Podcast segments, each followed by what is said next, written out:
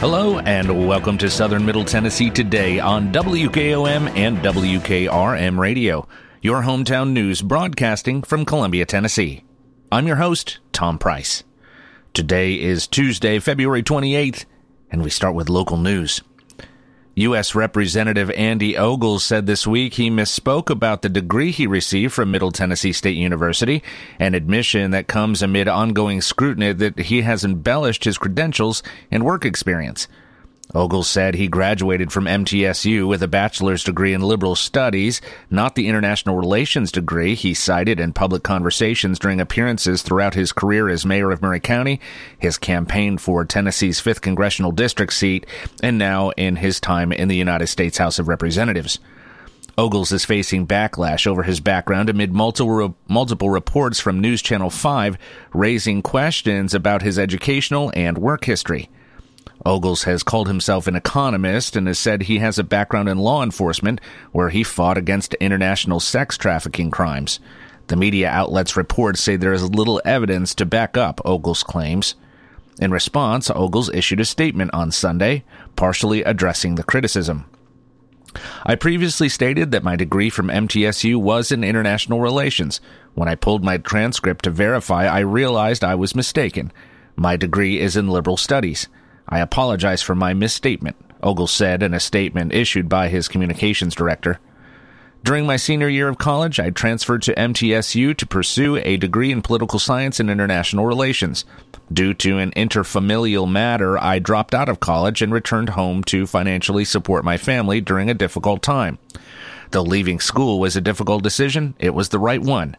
I would do the same thing again today, even though withdrawing left several incomplete grades that would ultimately be registered as failing, he wrote. But in the mid two thousands, Ogles said he finished his final semester at M T S U through the school's distance learning program in an effort to set an example for our daughter, demonstrating the importance of finishing what you start, he quoted. Ogles completed coursework in order to obtain the undergraduate degree. Ogles' office first gave the statement to the conservative Tennessee Star. At the time, it was my understanding I had completed my course of study in political science and international relations, he said. Last week, I requested an official copy of my transcript and learned that I was actually awarded a broader degree in liberal studies with minors in political science and English. Tennessee's fifth Congressional District has was a longtime Democratic stronghold, including all of Davidson County, but the Tennessee General Assembly's Republican supermajority redrew the district into G O P-friendly territory. The new district includes parts of Davidson, Williamson, and Wilson counties, along with rural Lewis, Murray, and Marshall counties. Ogles defeated five other Republicans in the August fourth primary and defeated Democrat Heidi Campbell in the November eighth election, flipping the seat to Republican. Since then, Ogles has made headlines. He faced criticism from fellow Republicans when he opposed the nomination of U S. Representative Kevin McCarthy as House Speaker. Ogles voted against McCarthy for nearly a dozen rounds of voting and was captured on video in a heated exchange with McCarthy. Before Ogles headed to Washington, he left a few seared bridges with his hometown Republican Party when he withdrew from the Murray County mayoral race so close to withdrawal deadline that the party was unable to choose another Republican nominee in the Murray County general election. Ogles drew a wide and loyal Republican following in Murray County when he resisted government mandates, opposed ma- mask requirements, and said he'd rather go to jail for his constituents rather than adhere to federal overreach during the pandemic. During Ogles' tenure as a one-term mayor before running for Congress, he traveled across Tennessee speaking before civic clubs and local Republican parties about his conservative views, rooted in upholding the state and United States Constitution. A new Texas Roadhouse held a ribbon cutting yesterday in Spring Hill.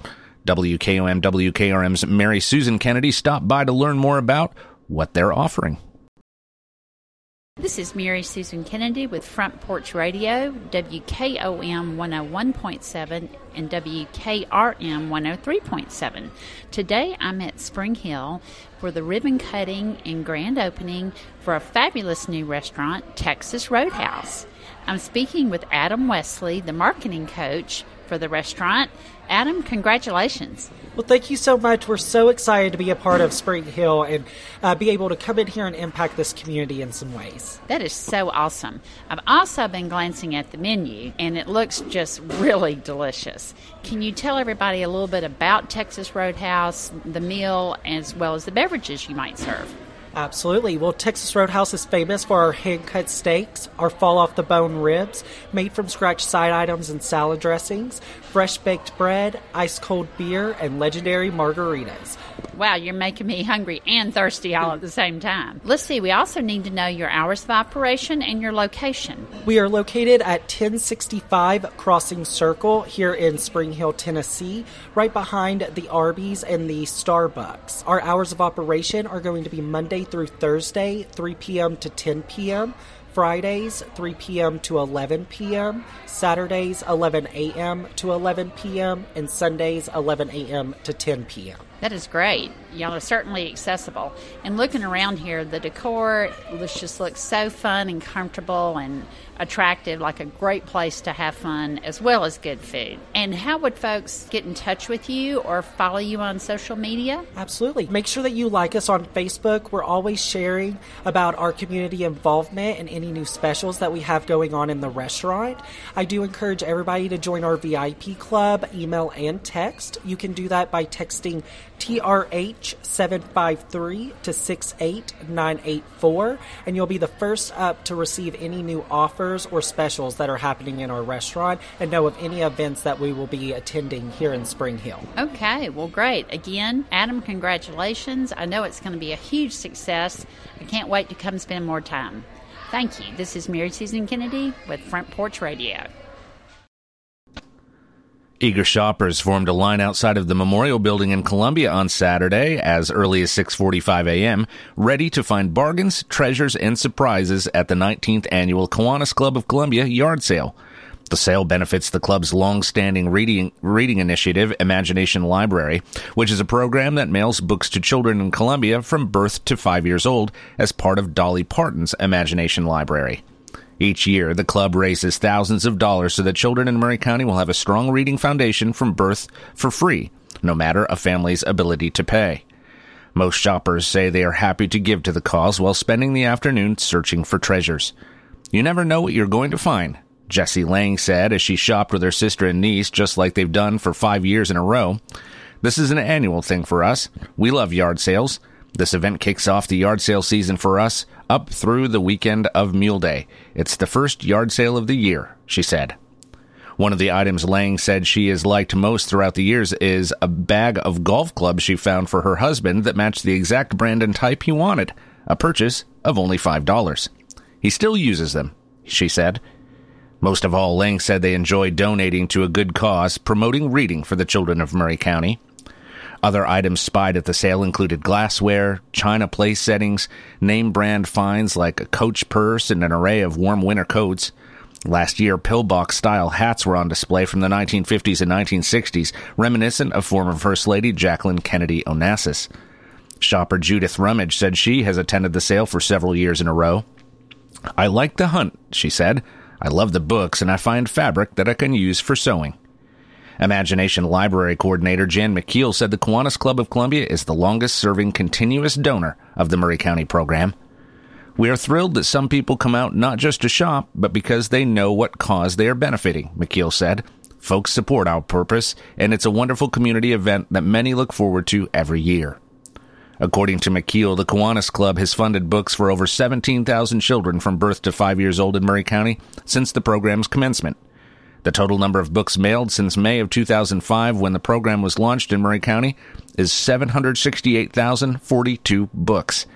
McKeel said the event is like a homecoming every year.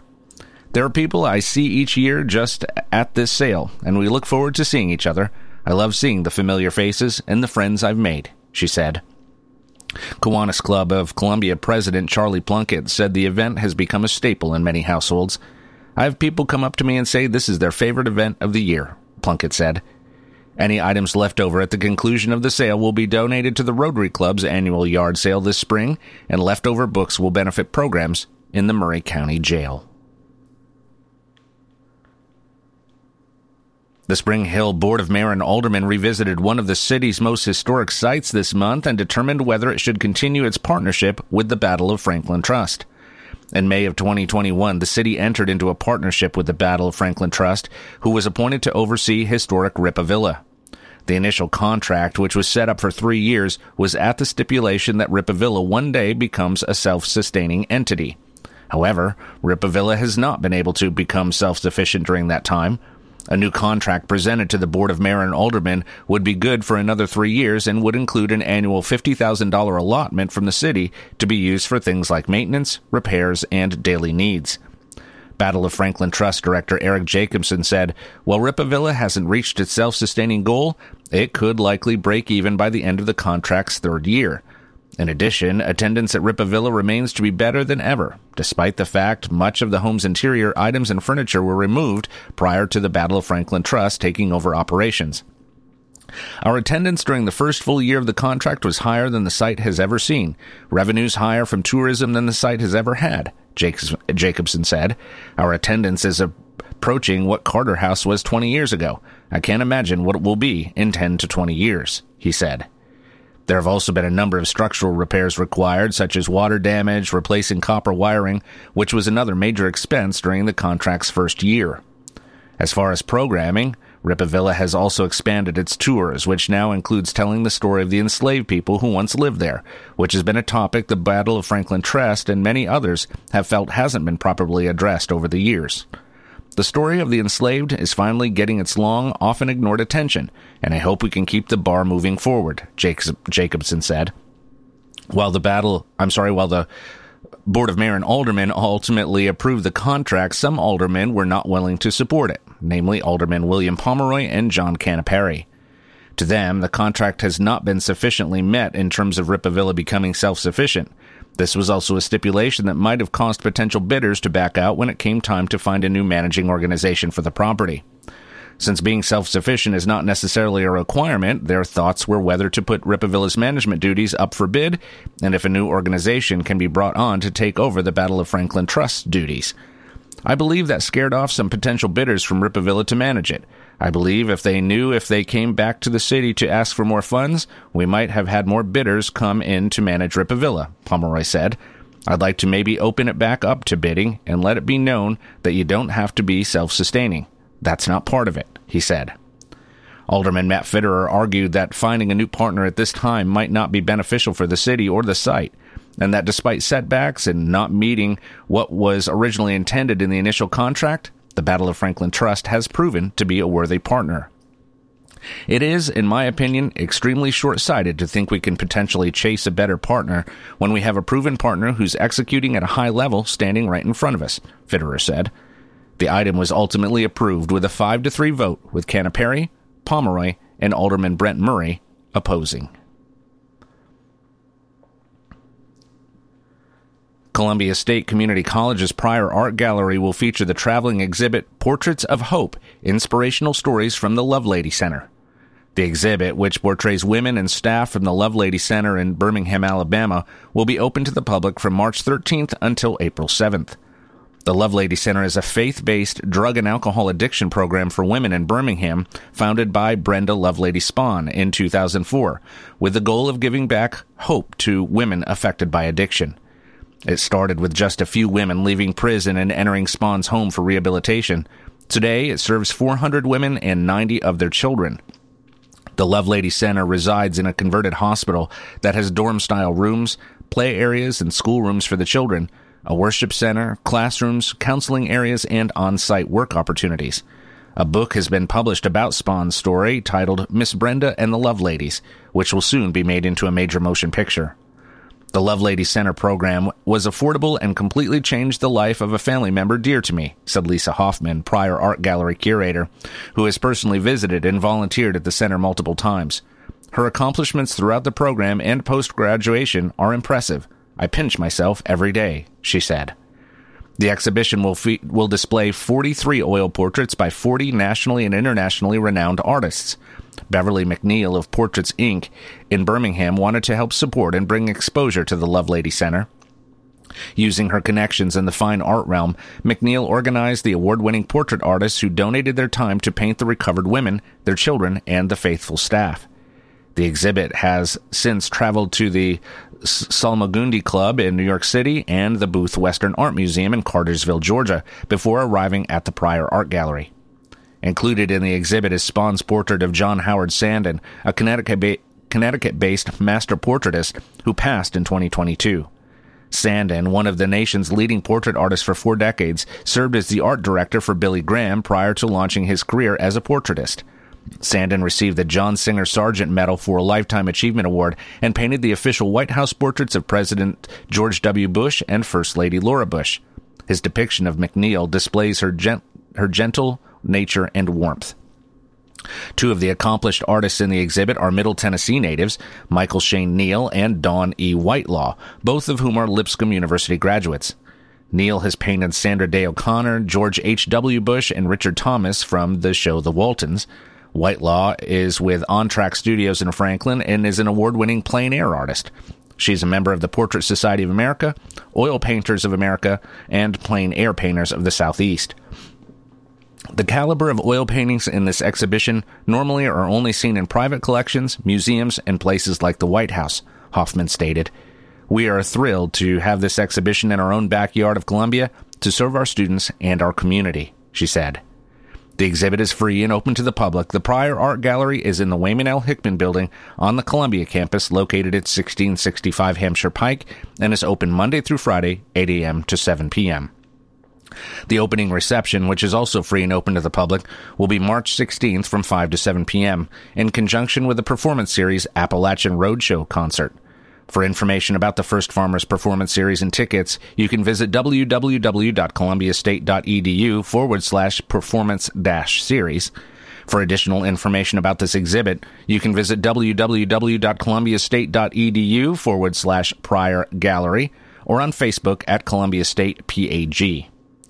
For more information about the Pryor Art Gallery, contact Huffman at nine three one, five four zero, two eight eight three or email her at lhoffman5 at columbiastate.edu.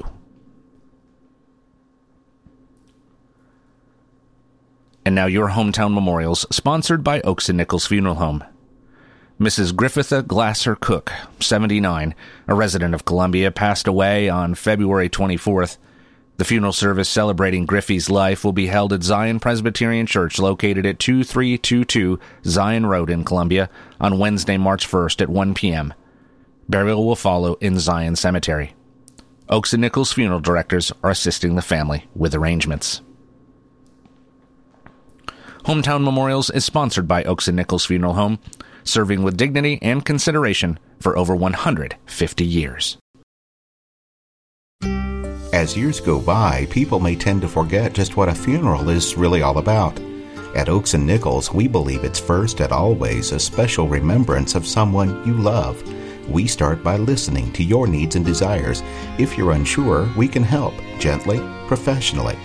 At Oaks and Nichols Funeral Directors, we haven't lost sight of why we're here, to serve Murray County families in the ways they prefer.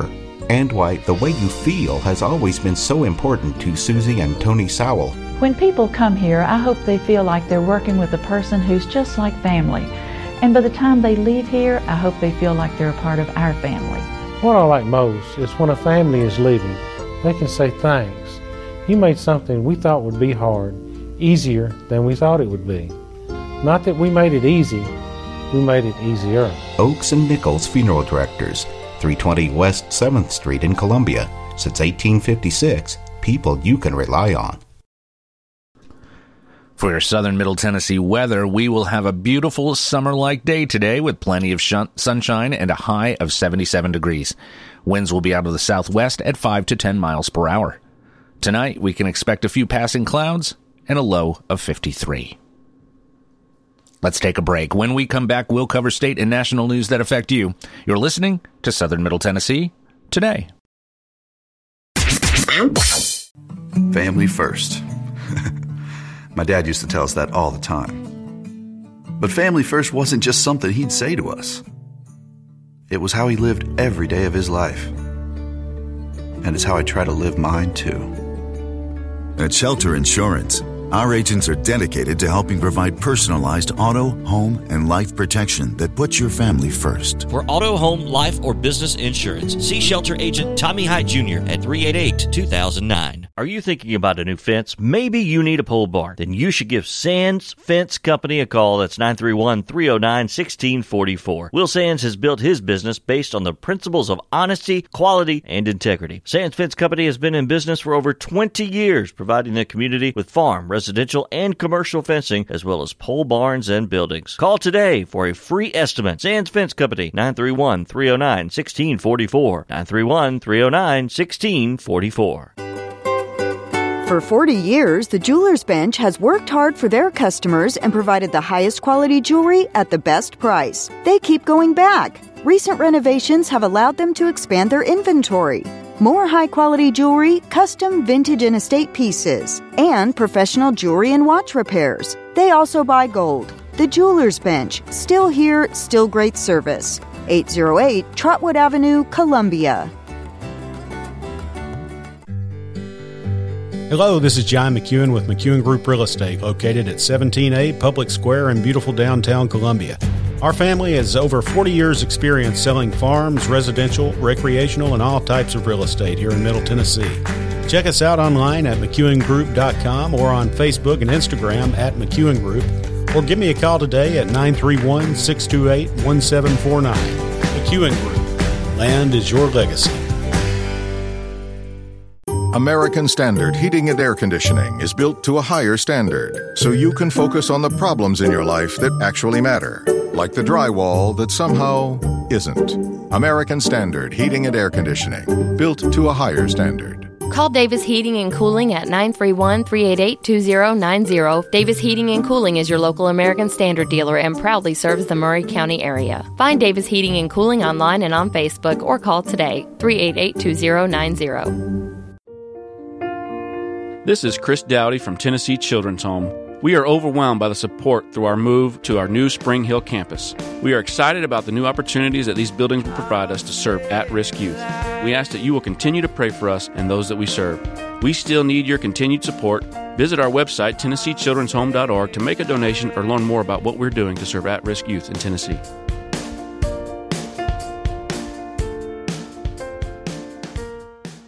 We're known for a lot of great things here in Tennessee, but there's one thing we've got to fix now. Too often, criminals use stolen guns and violent crimes. I'm T B I Director David Rausch. Help us prevent gun thefts. When you're not carrying, secure your guns, not only at home, but also in your car. Secure it, lock it, help stop it. Take the extra step. Together, we can keep Tennessee safe. Brought to you by the T B I, Tennessee Association of Broadcasters, and this station. Funded under an agreement with the State of Tennessee Department of Finance and Administration, Office of Criminal Justice Programs. Supported by Award twenty twenty M U B X zero zero five one. Awarded by the Bureau of Justice Assistance, Office of Justice Programs, U S D O J.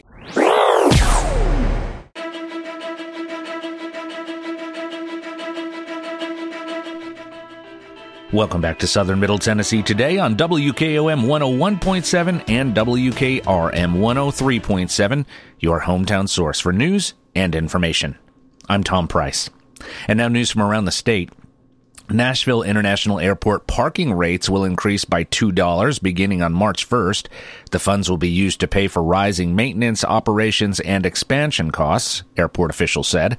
It's the third fee increase in the past three years due to high inflation and construction costs. Economy lot rates, which were fifteen dollars in twenty twenty-one, will increase from sixteen dollars to eighteen dollars per twenty-four hour block. Covered lots facing the terminal will increase to twenty-eight dollars, and valet parking will be thirty-eight dollars a day. Airport officials said the prices are still competitive with other regional airports, and they have little com- competition with off-airport lots. The fee increases come as the airport's list of renovations continues to grow, with passengers' rates rising faster than aggressive projections. The airport anticipates growing from eighteen point four million passengers in the fiscal year ending June thirtieth of twenty twenty-two to twenty-one million on June thirtieth of twenty twenty-three. In January, B N A's new terminal debuted its grand lobby as part of a one point four billion dollars renovation project that will be complete later this year. A new international arrivals terminal, shopping and dining center, on-site hotel, and a satellite terminal will be revealed in September. A third parking garage will also open later this year, completing the terminal parking expansion project. A second phase of construction costing more than one billion dollars is also underway.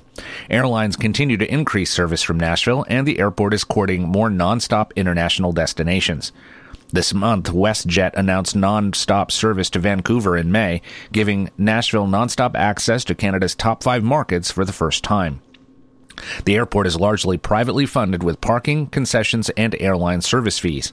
Standard and Poor's recently upgraded B N A's long-term credit rating from double A minus to A plus, reflecting B N A's strong financial management.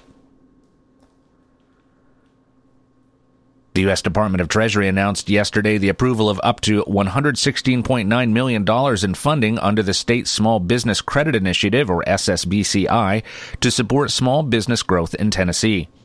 Small businesses are the backbone of our economy, and they play a central role in building strong communities throughout Tennessee, said Gov- Tennessee Governor Bill Lee.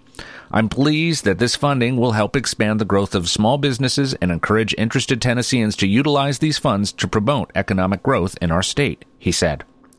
The Tennessee Department of Economic and Community Development will operate an initiative called Fund Tennessee, which is made up of a suite of programs from venture capital to loan programs and technical assistance. T N E C D allocated forty-six point nine million dollars for the debt program that will work with participating community development financial institutions and minority depository institutions to serve rural or urban areas of the state, including underserved communities. With one of the top business climates in the country, Tennessee is the ideal location to create, launch, and grow a business, said Tennessee Economic and Community Development Commissioner Stuart McWhorter. We appreciate the U S. Department of Treasury for approving this funding, which will support and expand Tennessee's small businesses and entrepreneurial ecosystem.